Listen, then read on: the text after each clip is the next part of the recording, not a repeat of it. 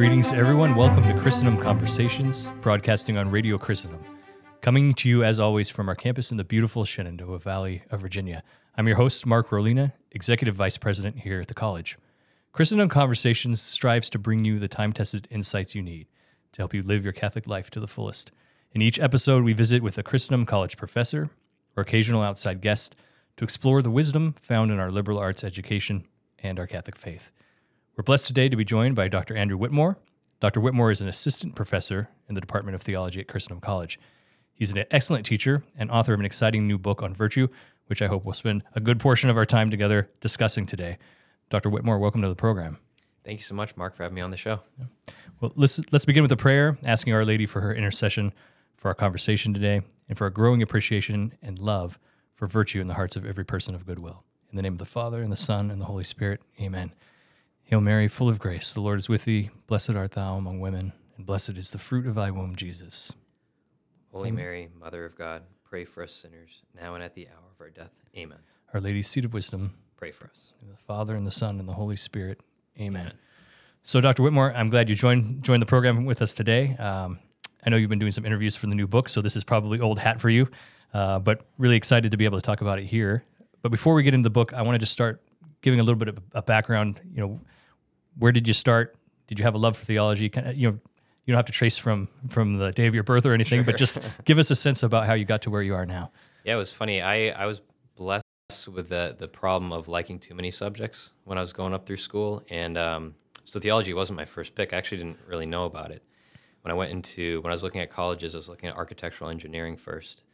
And I, uh, I went to one of the campuses on a Saturday and I, I looked at the people in their cubicles with the disheveled hair and the bloodshot eyes. And I was like, How long have you been here? And they said, We've been here all through the night. It's like, I don't want to do that. Right. Little did I know that that's just every major when you get Sure. into college and grad school. But um, anyway, so I, I went, I'm from Massachusetts originally, and uh, I went to Assumption College, which is now Assumption University Okay. for undergraduate, and very quickly fell in love with theology. Um, it was part of the core there, and the first class was just called the Bible. Hmm. And so I said I always wanted to read the Bible, so why don't I start reading the Bible? And I started from Genesis one. It took about two years to get through to the end, and I've heard from everyone like that's not the way to read the Bible. Okay.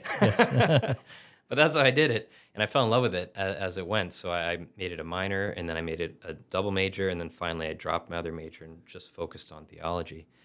And then from there, I went to Washington D.C. to the Catholic University of America for my master's and PhD. Okay.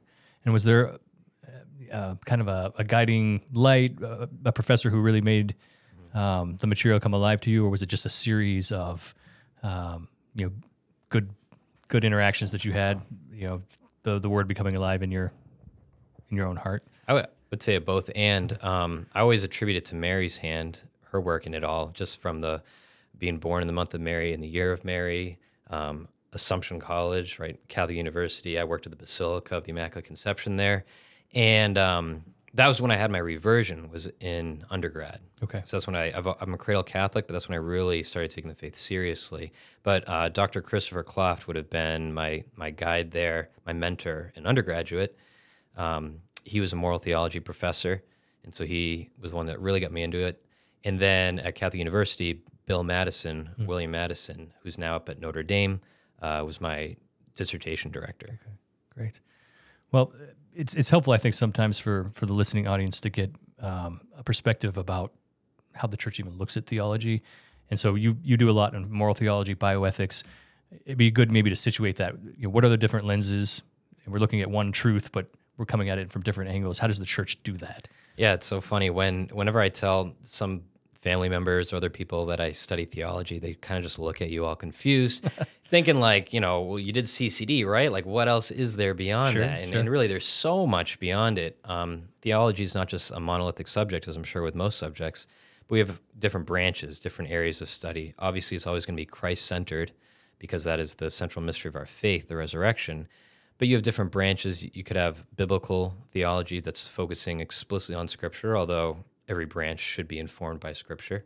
Um, systematic theology kind of goes through the different doctrines and dogmas and how do they fit together, how do they emerge. Historical theology is the development of these ideas over time. You get liturgical theology, and and then I'm in moral theology, which is specifically looking at ethics. So I'd say it's a, it's um, a cross section between biblical studies, systematics, and um, theological anthropology. So really looking at what does it mean to be a human person in light of God, the fact that we're made in the image of God.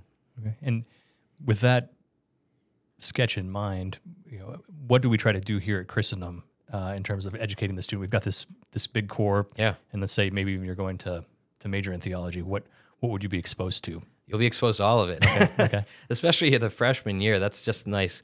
Going through the catechism, I would consider that more of a systematic historical theology going through there. But moral theology is in there, sacramental and liturgical theology are in there. Um, sophomore year is where we dive more deeply into the Old and the New Testament. And then junior year, coming back around to moral theology in greater depth. And then our apologetics class, which we call a perfective catechesis. So, returning to all these subjects that we've um, gone through in the previous years and going more deeply into them, but also how can we engage the culture with them? Yeah, that's so important. I think we'll get into some of that maybe a little bit later. Well, you've written this this great new book, Saintly Habits: Aquinas' Seven Simple Strategies You Can Use to Grow in Virtue. First of all, if people don't know St. Thomas Aquinas, they might be thinking uh, he's hard to get into. Uh, if if you've even had any idea about him, uh, do you have a word of comfort for those folks? Uh, you know, and is is is Aquinas' body of work more than just the Summa? Um, maybe give a sense of that. Yeah, a word of comfort, I would say. Um, well, you you can look at my book. It was No, a, that- a shameless layup there, yeah. um, no, uh, St. Thomas um, can be very difficult, but um, I think he's he's more. In, people are more intimidated than they should be. Um, St. Thomas has a massive corpus, like St. Augustine and, and some of our other saints here. The Summa Theologiae is his most popular text, but he wrote many biblical commentaries, commentaries on works of Aristotle. He wrote even some smaller summaries of theology in there, so just countless works. Um, but it, it's very organized. And I think why people get so intimidated is, is the style of writing. It's not like a book you'd pick up and read today. Yeah. Was there a reason for that? The way he structured things, you know, you have the the objections and then the answers, and you know, but I say that, you know, it's, just, Yeah. it's it, as you say, not how we would learn it, but why did it make sense Mm-hmm. for what he was putting together? It was really based off of what it would take to become a doctor of theology back in his day. In his day, uh, to become a doctor, you would have a three-day process where on the on there'd be some topic, some question to be discussed. On the first day, you would walk in, and all of your professors would be there, and they would raise all these objections opposed to that topic, and you would memorize them as they're telling them to you. May, I don't know, maybe they let some, you write some of them down. But as far as I know, you're memorizing them. Then you would spend a whole day figuring out the answers to those questions and what you want to say. Then you would come back, you'd give your response, and then you'd respond to each one of their um, questions. And so that's the style of his writing. Uh, that itself was a smaller form of just a disputed questions, which was a, a genre that they had at the time, where basically, you know, the students could come and ask the the faculty about these questions. And um, Aquinas also wrote many disputed questions, which are a lot uh, lengthier than the articles in the Summa. But it's a strange until you figure out the rhythm of reading it. It can be hard to to penetrate it. But then once once you figure it out, um, it's just gold. Everything that he has written in there. Right. The the church has something to say about using Thomas Aquinas as our guide too, right? Is that why why does why do we here and maybe the broader church look to to Thomas? He's got the uh, stamp of approval. I Right. think it was Pope Leo the Thirteenth. Right. Is that right? Who uh, wrote an entire encyclical um, advocating Thomism. Didn't say it's the only way, but it says it's uh, the best way, or at least the one that's um, safest to be doing theology and philosophy. Um, yeah. So it's just I, I find that why would that be the case? Not just because of the lucidity of the way he writes, but the way that he brings together all of the traditions before him. So all the different church fathers, he has ways of dealing with even Augustine and Jerome and how do they disagree with each other? Well, they're both getting at some truth, right? He can bring all the church fathers together. But also he then becomes the foundation for all the theology that comes before it. And even I would say theologians or philosophers that wouldn't consider themselves Thomistic are still um, influenced by him. That That the, even if it's not explicitly, implicitly, most people wouldn't consider Pope John Paul II to be a Thomist, but in his uh, uh, Veritatis Splendor, Fides et Ratio, the Catechism, you see Thomism all throughout it. So it's, it's kind of inescapable. Right. Yeah, and he brought brought back to to um, the fore many resources that hadn't been available before his time too. So I think that that synthesis was was timely in his in his work too. All right, so we've got we've got this book. Thomas is centrally featured. Uh, you're you're exploring his thought. Maybe basically, what is virtue? Does that idea have any relevance for us today? I mean, does the average person even know what that means? Virtue. I think to that last question, no. Sadly, we seem to uh, respond in a few different ways. Whether that's making fun of virtue, a lot of comedies and movies today kind of make fun of the idea of virtue or the good person. Sometimes we just avoid it altogether. We don't want to talk about it because we don't really know what it is. Or sometimes it just becomes these platitudes. Um, patience is a virtue. Virtue is its own reward. Those things are true, but we don't know why they're true. Right. But it's really quite simple. I mean, a virtue is just an excellence of human character. So what that presupposes is that there is such thing as human nature, that God created us with a certain nature, and virtue is really just living that out in the most excellent way.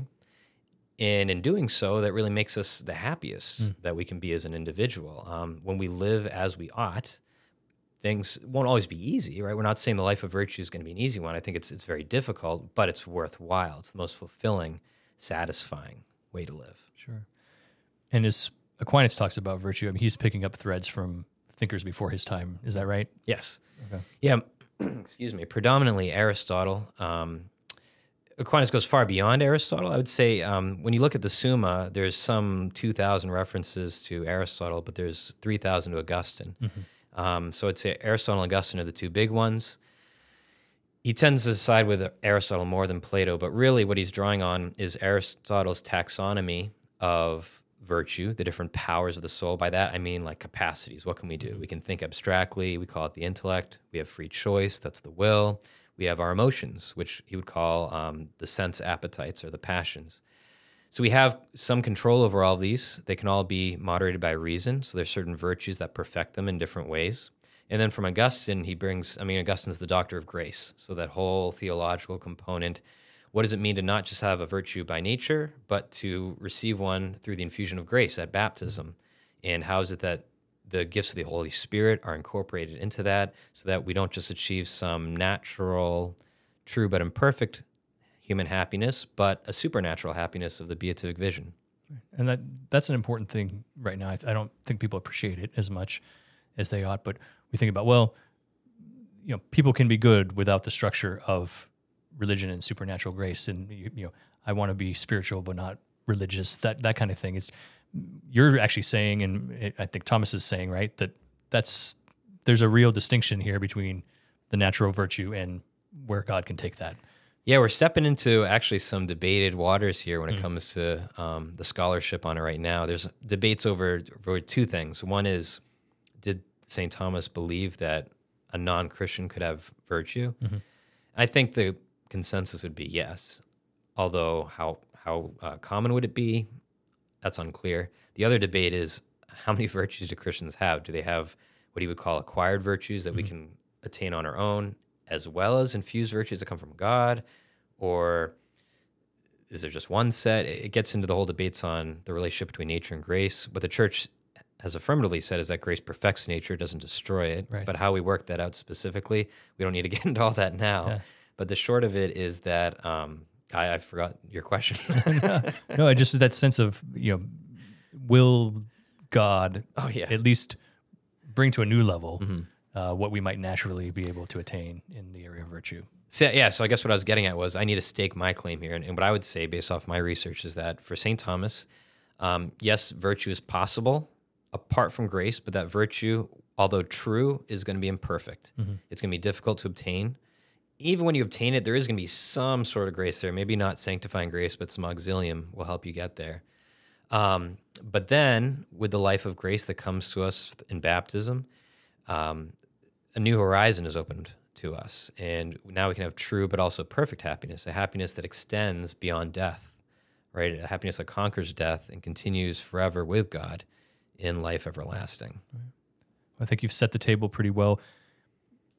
You decided to write the book. What was what was your aim? What were you trying to to achieve by you know, putting this in the mix for people to be able to read and pick up? I wanted to. Um, it, it's it's born out of my dissertation, which was on the distinction between dispositions and habits in St. Thomas, and how understanding that helps us to know how virtue grows.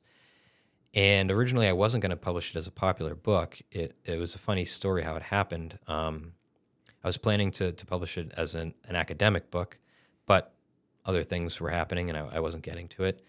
I was also happy to put it off. right. yes. And um, and then one of my mom's friends, I was up visiting home in Massachusetts. She was asking what my dissertation was about, and I, I told her about it, and she's like, "Oh, that's so interesting." I'm like, really? You think that's interesting? like, I thought it was so narrowly whatever. So I thought, eh, you know, maybe she's just being nice. And then I was thinking about it the next week, and I was like, no, maybe this would be. She said, like, oh, you should publish it as a book. And I was like, maybe that would be a good idea. And then I get a, a, an email out of the blue from somebody I know works at uh, Ascension Press saying, "Do you know anybody who wants to publish a book?" Oh wow! So it's like, all right, I think maybe this is the Holy Spirit sign that I need on yeah. your shoulder. Yeah. So the idea is to just make St. Thomas more accessible, to make it um, so that people are excited about his thought. He is one of the wisest, not the wisest theologians we've ever had. And the book is structured around seven strategies for growing in virtue. Each chapter is a different strategy, but to understand each strategy, I have to explain some aspect of virtue. So by the end of the book, you have seven strategies to use, practical strategies, as well as a comprehensive understanding of virtue, according to St. Thomas. And I've got it here. I can pick it up with one hand with no trouble too. So it's not it's not something that's intimidating. Nowhere near as big as the Summa. Right. so it's good good entry point. Um, so anybody who strives to live a life uh, where they're you know they want to be good, they're trying to be faithful. I mean, you start to get a sense pretty early on that we're a work in progress. We're probably always going to be a work in progress. So with with that in mind, how can we uh, not let the perfect be the enemy of the good when it comes to virtue? You know, how do I know I'm, I'm going in the right direction and and not become discouraged by that? Yeah, there are a lot of misunderstandings of virtue that can, I think, lead to these frustrations and difficulties. Sometimes we get this idea that virtue is a thing that you can just collect. Um, so, you know, I have courage. Okay, now I've got that. It's done. I can put it on the shelf. Now I'll work on some other virtue. Mm. But it doesn't work that way because they are perfections of our character. We're always developing our character. And so a virtue is not an all or nothing thing. It's he calls it a type of relative, and this is what a, uh, Aristotle says too, that really the domain of the moral, as much as we don't want to think about this, it, it's everything. Mm-hmm. Every voluntary act that we make every willed decision that we make is either moving us closer to happiness or further away from it. So, really, every voluntary action is in the domain of morality. So, that means everything we do is either contributing to virtue or moving us away toward vice. Um, so, that's the first thing that we have to, to understand because if we think it's just something we can check off, like on a, a checklist or something, and be done with it, we're going to be disappointed. We have to be working on virtue all the time. That doesn't mean we have to get anxious about it. I think by and large, most of our actions do very little to sway virtue one way or the other. But that also raises the potential to plateau, right? Mm-hmm. We don't want to just become content with where we are. The way that we develop virtue, it's like a muscle. You have to keep lifting heavier weights than you were previously to push your muscle beyond its mm-hmm. capacity, break it down so that it grows stronger. A virtue is similar to that. You have to act uh, more excellently than you usually do in order to strengthen that virtue. Yeah, and you're what you're already kind of touching on a little bit without calling by name is we we also have to have a sense of of vice, mm-hmm. and of course we're in an, an, era where vice is being promoted as as active good. Um, where does vice fit into this? And, and in the book, no spoiler alerts here, but you have you have strategies, I guess, to to address vice, understand their correlation to virtue, that kind of thing. So maybe give us a sense of that. Sure. For St. Thomas, a virtue is a mean between extremes. What he means by extremes is um, a virtue is what's reasonable. It's the reasonable way to act. So we can either fall short of what's reasonable or we can go beyond what's reasonable. And so he says that every virtue has at least two vices opposed to it. So, for example, the courageous person, you could fall short of what's reasonable. You could be cowardly, or you could go beyond what's reasonable and be foolhardy, right? Where you should have some fear of something, but you don't. Right. So we want to avoid that. um, vices would lead to our misery um, rather than our true happiness and contentment. It, it makes that's what makes us anxious and, and um, upset with ourselves and, and, makes life uncomfortable.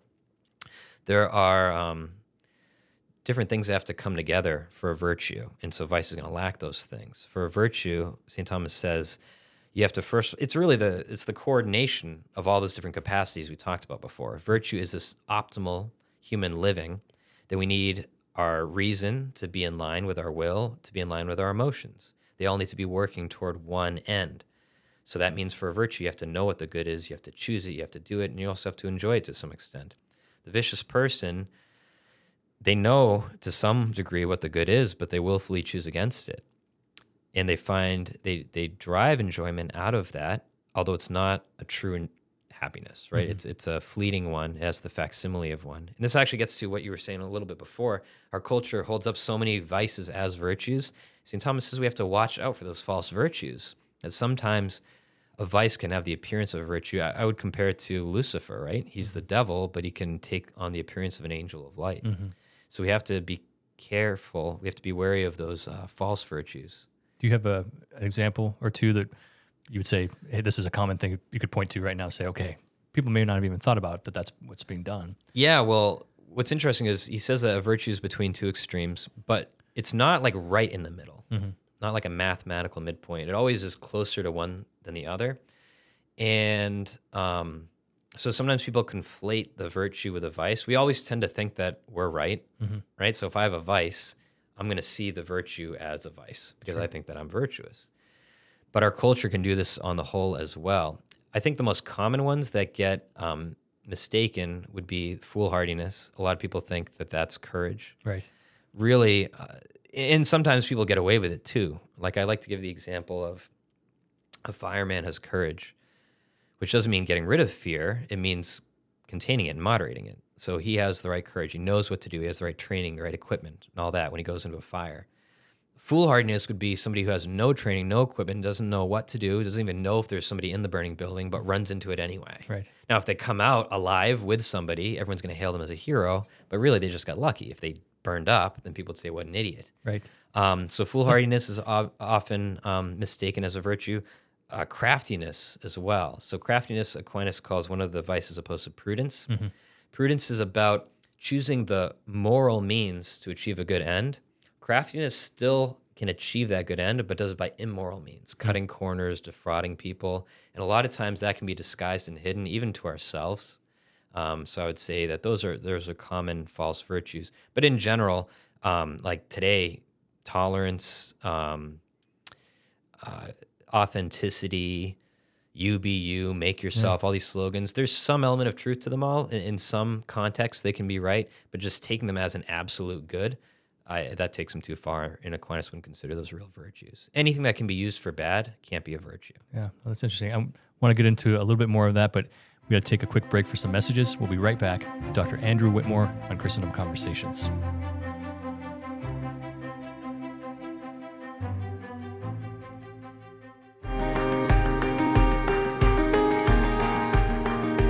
As Catholics today, we are facing a culture that seeks to sweep away the roots and reasons for our faith. All of us need help upholding our Catholic beliefs. That's why each week, Christendom College's Dr. Timothy O'Donnell opens the riches of Catholic education to all Catholics in his free Principles video series. You can join Dr. O'Donnell for five minutes each week and learn from the best thinkers, hear amazing stories from history, and get spiritual tips to strengthen your Catholic faith. Sign up today at principlesforyourweek.com. That's principlesforyourweek.com.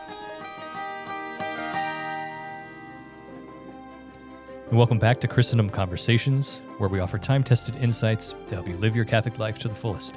I'm Mark Rohlena here with Dr. Andrew Whitmore, Assistant Professor of Theology at Christendom College. So before the break, we were talking about you know the interplay of vice, some of these false virtues. It seems kind of hopeless for a young person these days so many mixed messages, of course, but then I think what's one thing that's really being instilled, whether whether I can remake it at any time or not, everybody should just be happy that a person is the way they are, and so this idea of self improvement, working on becoming more virtuous, you know, smoothing the rough edges in our personalities, um, all of that seems to be completely antithetical to, you know, uh, the current zeitgeist. So, what do we do with that, and what does a young person do um, to try to cut through some of that? Yeah, it's funny. I'd say a decade or two ago, the big phrase was "I'm a work in progress," and it was this kind of like Yeah. excuse for like I don't have to be perfect yet because I'm still working I on remember it. posters of kittens hanging upside down. that kind of stuff, right, right? hang So, in there yeah, and all that. Yeah. And so there's still this idea, though, at least that you are going to get better. You are going to work on it. Now, going back to what we were just saying about tolerance, our, our culture holds up tolerance as this virtue, where it's, it's not even like I'm a work in progress. It's just this is how I am, and you just need to accept it. You just need to accept that, which is really selling ourselves short, right? It- we all want to be perfect, I think, to some extent, because we want to be happy and all that. It's it's one of our deepest desires, but who thinks they've actually attained it, right? I think um, if we're really honest with ourselves, do we find that we're we're happy just all throughout the day? Um, I was just talking with somebody about I won't say who it was, but some celebrity who just he built this whole golf course, and he plays the whole thing twice a day, three hundred days out of the year. Wow. And the person who's telling me this loves golf, and he said, "I think that would just be so miserable." Yeah. Um, but the point is, being is just um, we're all searching for that happiness. We're all searching for um, what will bring us that contentment, but we're looking for it in all the wrong places. We have an infinite desire. I think if we're honest with ourselves, whenever we want something, as soon as we get it, we want something more. And even the things that we like, if that's all we have, we become unhappy with it. We have the dream of the big house. We finally get the big house. Oh, maybe we should add a pool. We get the pool. Oh, maybe we need a new car, right? It just keeps going. So only God can fulfill that. Like Augustine says, our hearts are restless until they rest in you, O Lord. Um, only God's infinite. So anything else is, is gonna it's not gonna fill that desire. It's gonna make us unhappy. So for those who think, you know, I don't need to change, you need to accept me as I am, that means that they're content or, or they're claiming to be content with that imperfection, that finite thing that can't fill that infinite desire. So they're selling themselves short. So I, I- don't know. The advice I would I would give to people today, I guess, is to just be honest with yourself, right? Um, It's like Dr. Phil. How's that working for you? Yeah, I, mean, I don't know if you remember that, but in some things, he's cutting to what you're saying there, which is, you know, we kind of know if this is fulfilling or not. Yeah, and and I don't know why we're not honest with ourselves. Some of it might be we're afraid of other people's impression, which is another reason why we say tolerate me, right? Because I don't want to, I can't bear your judgment. Sometimes we just don't like being with ourselves. When we when we do have to face ourselves, it can be uncomfortable because we see all the things that we don't like. Um, this is why Pope Benedict XVI, um, Cardinal they emphasized the importance of silence and encountering God as silence before we encounter Him as Word um, so that there's that space to hear God's word. Um, so I guess the first thing I would say is to just yeah, just take that moment, unplug the the iPod, uh, whatever the earbuds, and uh, take that silence and, and and be with yourself and ask yourself those questions. Yeah. Yeah. That intros- introspection is harder and harder to come by these days, but so important. I know there are um, lots of groups looking at technological fasts and other things just to reclaim some of that. Um, and not people all along the spectrum of belief too are starting to understand. So you've talked uh, about it in some certain senses here without mentioning it by name, but where does conscience fit in there? You know, I think we, we hear a lot of people saying, well, I need to follow my conscience. So, you know, if this tells me this is what I'm supposed to do, it's, it's a good, it's right. Um, how do we sort out conscience relative to the things you're talking about? Yeah, I guess the theme of all my answers there, uh, it's misunderstood, right? Yeah. Virtue's misunderstood, vice is misunderstood, conscience is also misunderstood. Sometimes we think that conscience just means whatever I just like. eh, We can legislate our own values or something. I can determine what's right and what's wrong. The church teaches two principles of conscience, and it's important to keep them both because if we take only one of them, we're going to get into um, silliness. So, one is that we must always follow our conscience because it is in our heart of hearts what we think is right or wrong. So if you, in your heart of hearts, the, your deepermost part, think that something's right and then go against it, right now you, you're doing what you think is wrong. Hmm. So you're willing evil in some way. That's always going to be bad. But you must also form your conscience. Mm-hmm. And that's the other principle because even it's not enough to just in your heart of hearts think something's right because what if it's not? What if it's something hor- horrible? even though you're trying to do what's good, you have good intentions. We've all heard the phrase, the road to hell is paved with good intentions, right? So um, it's going to corrupt you faster if you intend evil. But even if you intend good but are doing something that's evil, that's still going to corrupt you over time. You can't have that true human flourishing and excellence and contentment that we've been talking about. So for conscience, you have to follow your conscience, but you also have to form it. And mm-hmm. so this is part of the reason why we have this book and why we looked at St. Thomas. He helps us to form our conscience. The church and her teachings helps us to form our conscience. But even when it comes to life of virtue, I think one of the things that people get frustrated about is that we like black and white. Mm-hmm. We like rules to an extent because it just lends us clarity. Part of what's frustrating about virtue is that it's somewhat contextual. It is objective. There are certain parameters you can't exceed, but what is prudent for me in this situation might be different from what's prudent in that situation if we just change one of the variables. So the way to become virtuous is often to find virtuous people, to imitate them. And um, so that's another way we can form our conscience is actually finding holy people, looking to the saints, the lives that they lived, and forming our consciences that way. the lack of introspection, the sort of outward focus that everything seems to be gearing us towards, that doesn't get us off the hook either, does it? I mean, as especially, I mean, all of us, but especially as Christians, that duty to form the conscience well exists. So I can't just sort of turn a blind eye to what is right and wrong just because I might not like the answer. That's I, mean, I think some people avoid even asking the big questions on some of these things just so they can keep doing what they're doing. There was a moral theologian decades ago who suggested, looking at the culture back then and saying, look, nobody's following the moral teaching. Let's stop teaching it, and then they won't be morally responsible for it. Wow. And I think Jesus said something about like it would be better to tie a millstone around your neck Sure. and be thrown into the ocean rather than to do something like that. That sounds familiar. Um, yes. So it sounds awful, right? So on the one hand, yeah, if you were to do that, people wouldn't be culpable for their wrongdoing, but they also wouldn't be happy. yeah. Uh, it's the same thing with evangelization. Like, if people could be saved without the gospel or something, like, now they can't, right? There's no salvation inside the church. But, right, if they could, then, w- then wouldn't that be better? Why, why don't we leave them be? It's like, well, even if that were the case, wouldn't it be better to have Christ? Wouldn't it be better to have that relationship with Him? So the same thing with conscience is that um, we we need to form it. We have a duty to form it, and that's not just for Christians. Like all people have a duty. Um, Cardinal Newman talks about the conscience as the aboriginal vicar of Christ. It's that divine spark that God has placed within us. All of us, not just the baptized, but everybody has this divine spark within them. Everyone's made in the image of God. And so it's that aboriginal vicar of Christ there. Um, we need to listen to it, but we also need to form ourselves that way we listen to it correctly. What a great phrase that is Aboriginal. So, uh, this is, I think, pointing towards one of the big things that maybe even in our evangelizing call sometimes gets lost. And when we start to get into the different branches of theology, as you've discussed, sometimes we're talking about rules and uh, moral theology can lend itself to this. But at the end of the day, the church wants people to reach happiness, to find Jesus, to to live an eternal life um, with riches that they never imagined. And where can we do better maybe in in leading with that uh, part of the conversation because there's a lot of brokenness out there that's a powerful message right Yeah, I think that the rules thing gets misconstrued in different ways. Uh, sometimes people think that morality is only rules, and that's why they're kind of hesitant to study it or to go into it because they think I, I've got enough rules, I don't want more. Um, the life of virtue, but but then the other kind of problem is for people who want to get rid of the rules, right, and just say like, oh, you know, do what you want, be what you will.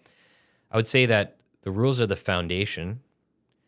You can't be happy, you can't be moral apart from those rules, but they're only the beginning point, right? You wouldn't be that impressed if you just wrote down on your hand the 10 commandments in each day, like, all right, did I murder anyone today? Right. Did I commit adultery today? Like, you come home, honey, I'm home. I guess what? I didn't commit adultery today, right? Right, I don't yes. think she's gonna be applauding you. yeah Um, actually, she's probably gonna right, start raising her eyebrow at that right, point. yeah.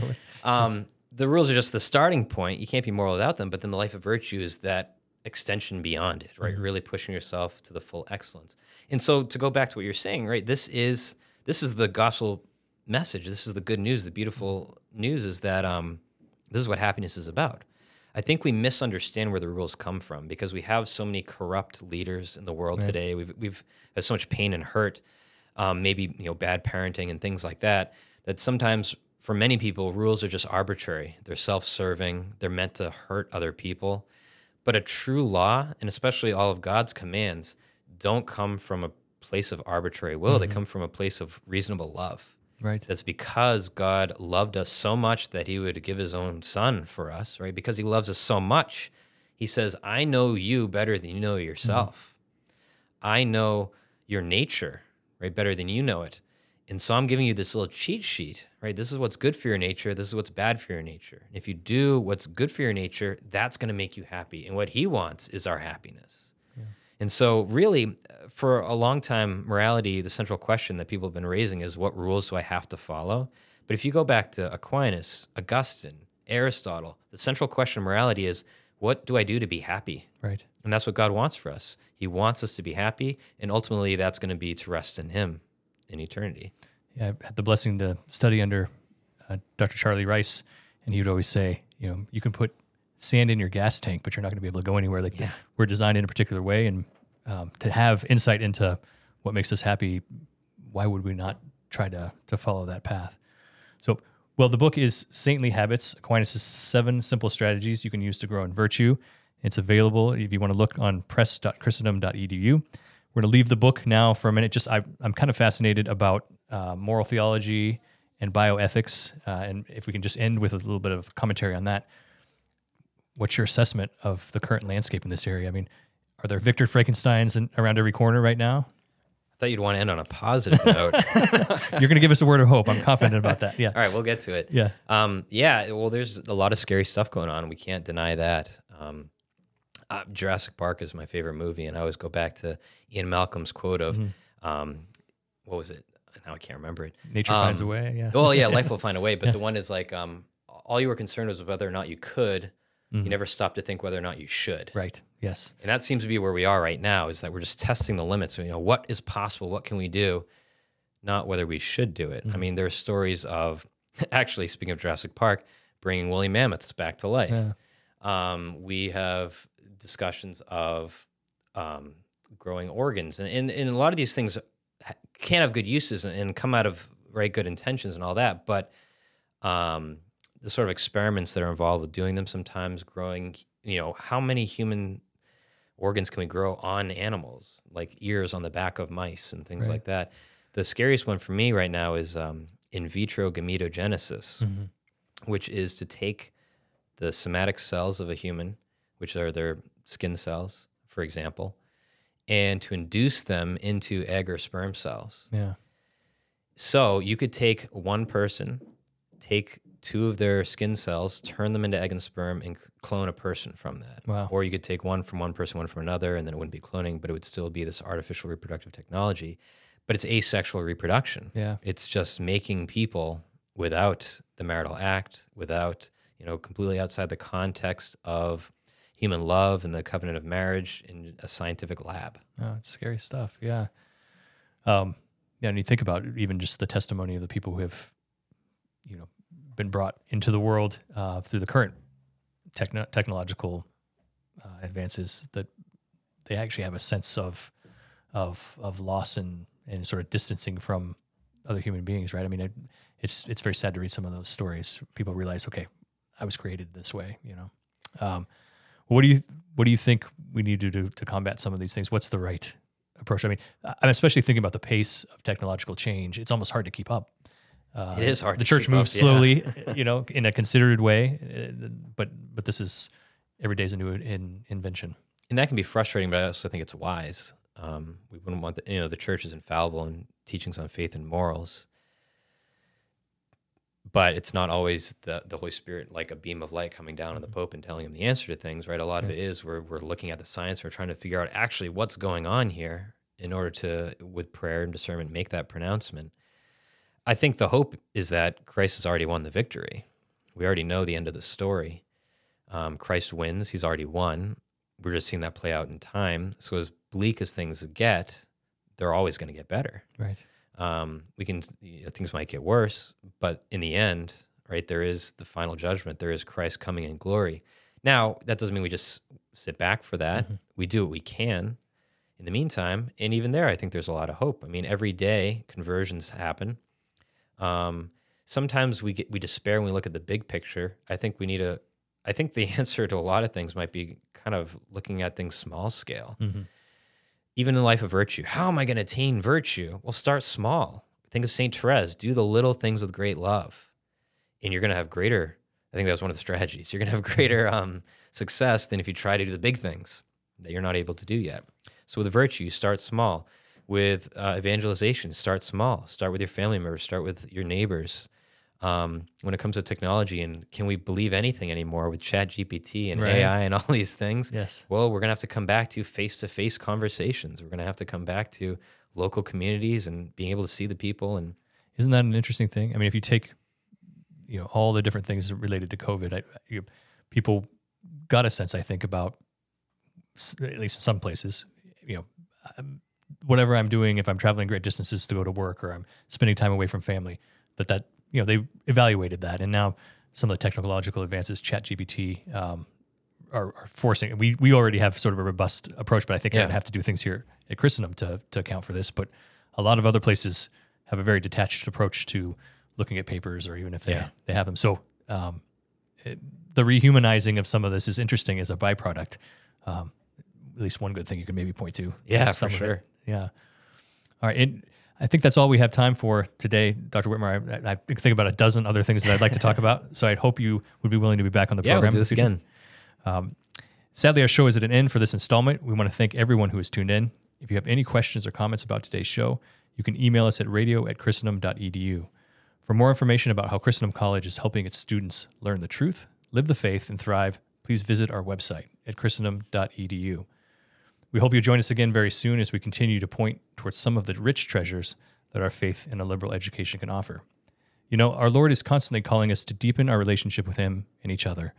Especially at this time, it can seem as if the practice of virtue and the growth in holiness is an impossible task. The world brings into our lives temptations and distractions that make even small steps in the right direction appear like huge leaps, too great for us.